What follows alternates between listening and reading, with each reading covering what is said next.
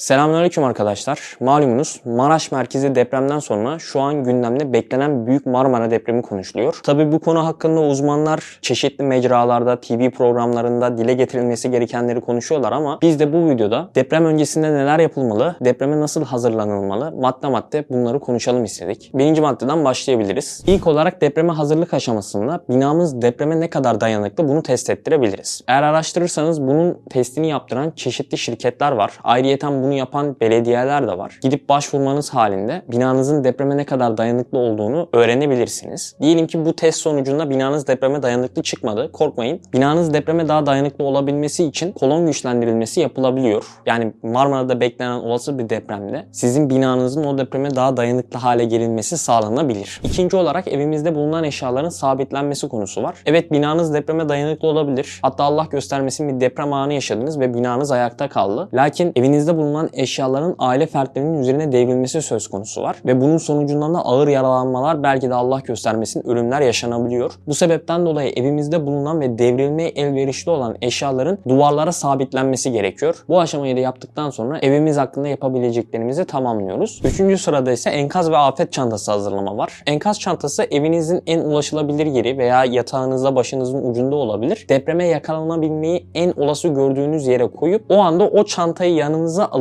Allah göstermesin eğer enkaz altında kalırsanız yaşamsal fonksiyonlarınızı devam ettirebilmeniz için oluşturulmuş bir çanta. Afet çantası ise diyelim ki deprem oldu ve binanız yıkılmadı, ayakta kaldı. Deprem bittikten sonra binada hala kalmak çok riskli olduğundan dolayı hemen afet çantasını alıp dışarıya çıkmanız için oluşturulmuş bir çanta. Bu çantanın içeriklerini açıklama kısmına koyacağız size fikir vermesi adına. Tabii ki bu içeriklere AFAD'ın sitesinden de bakabilirsiniz. Evet binamızı test ettirdik, eşyalarımızı sabitledik, afet ve enkaz çantamızı oluşturduk. Şimdi aile bireyleriyle deprem anında ve sonrasında neler yapılmalı bunlara gelelim. E-Devlet üzerinden AFAD'ın oluşturmuş olduğu platformdan evinize en yakın acil toplanma alanlarını görebiliyorsunuz. Aile bireylerinizle daha öncesinden bir araya gelip bu alanları belirlemeniz gerekiyor. En nihayetinde depremin ne zaman olunacağı bilinmediği için Allah göstermesin siz depreme işinizde yakalanabilirsiniz. Çocuklarınız okulda yakalanabilir. Eşiniz evinde yakalanabilir. Olası bir depremden sonra telefonlar da çalışmayacağı için aile bireylerinizle iletişim kuramayacağınız için daha öncesinden bir acil toplanma alanı belirlemeniz gerekiyor. Acil toplanma alanını da belirledikten sonra deprem anında ne yapmalısınız? Bunu aile bireyleriyle tatbikat yapmanız gerekiyor daha öncesinden. Hatta birkaç kere yapmanız bile çok faydalı olacaktır. Kök kapan tutun adı altında deprem anında evinizin en güvenli yerlerini tespit edip orada birkaç kez tatbikat yapmanız çok faydalı olacaktır. Hatta bu konu hakkında AFAD'ın yapmış olduğu bir video var. Bunu aşağıya linki koyacağız inşallah. Oradan da izleyebilirsiniz. En son olarak da afet çantasının içerisine önemli evrakların bir kopyasını koyabilirsiniz. Ya da bu önemli evrakların bir kopyasını şehir dışında güvendiğiniz bir aile dostunuza ya da aile bireyinize gönderebilirsiniz. Deprem sonrasında yetkililere daha rahat derdinizi anlatabilmeniz adına bu evraklar çok yararlı olacaktır. Malumunuz depremden sonra onlar enkaz altında kalabiliyor ya da binanızda kalabiliyor. Bu sebepten dolayı bir kopyasının olması her zaman çok işe yarayacaktır. Evet bu maddeler yapılabilecek en başlıca maddeler de bunlar gibi daha farklı maddeler de olabilir ve eklenebilir. Biz başlıca bunlara değinmek istedik. Ülkemizde deprem bir gerçek ve biz buna hazırlıklı olmalıyız her manada. Bizler fani hayatımızın muhafazası için yani 60-70 yıllık bir hayat için bu kadar hazırlandık ve hazırlanmalıyız da. Ama bizler sadece bedenden oluşmuyoruz. Ruhumuz da var. Ve sadece bu hayattan ibaret değiliz. Bir ahiret hayatımız da söz konusu. Aynı şekilde dünya hayatında hazırlandığımız gibi ahiret hayatına da hazırlanmalıyız. Hepimiz bir hayat yaşıyoruz ve bu hayat sürecinde bazı hatalar yapabiliyoruz. Bazı günahlar işleyebiliyoruz. Burada ebedi hayatımız için yapabileceğimiz ilk şey def eşer celb nefa olabilir. Yani içinde bulunduğumuz hatalardan önce sıyrılıp önce onlara tövbe edip daha sonrasında hayırları tek tek işlemeliyiz. Bir şey olmaz deyip hayatımıza devam edemeyiz. En nihayetinde ölümün ne zaman geleceği belli olmuyor. Yani bu illa deprem olacak diye bir şey söz konusu değil. Bu sebepten dolayı bizim ahirete hazırlıklı olmamız gerekiyor. Yani şunu da düşünmemiz lazım. En nihayetinde biz bu kainata amaçsız gelmiş olamayız. Bizim bir amacımız olması lazım. Ve yok olup gitmeyeceğiz. E yok olup gitmeyeceksek ve bizim de bir amacımız varsa bu amaca uygun hareket etmemiz gerekiyor değil mi? Tıpkı depremden önce ve deprem anında uygun hareketlerde bulunmamız gerekiyor. Belli hareketlerde bulunmamız gerekiyor. Fevri bir şekilde hareket etmememiz gerekiyor. Aynı şekilde ahiretimiz için, ebedi hayatımız için de amacımıza uygun şekilde hareket etmemiz gerekiyor. Peki ne bu hareketler? Ne yapmamız gerekiyor? İslam bizim için ne emrediyor? Hiç bunu düşünmemiz gerekmez mi? Ya da İslam bizim için bir şey emrediyor ve biz bunu yapmıyorsak tövbe etmemiz gerekmiyor mu?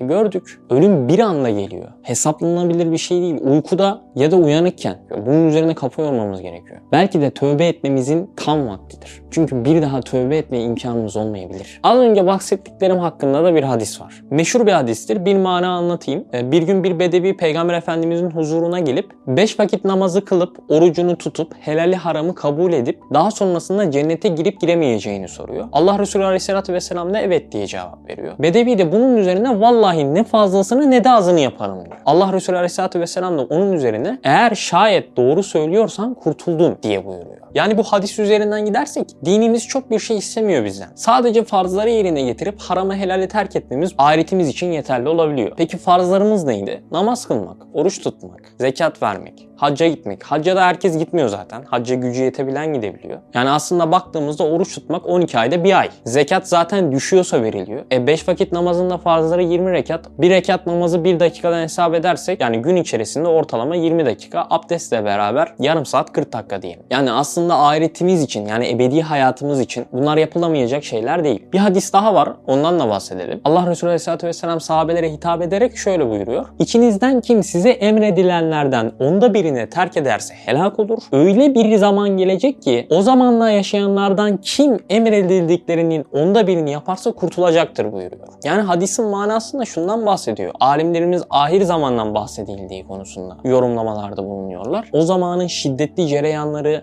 insanların gaflete ve dalalete dalması çok olacağı için bir insanın nefsini ezip farzları yerine getirilmesinin ne kadar ehemmiyetli olacağından bahsediyor. Üstad Bediüzzaman Said Nursi de bu konu hakkında Kastamonu vakasında şöyle bahsediyor.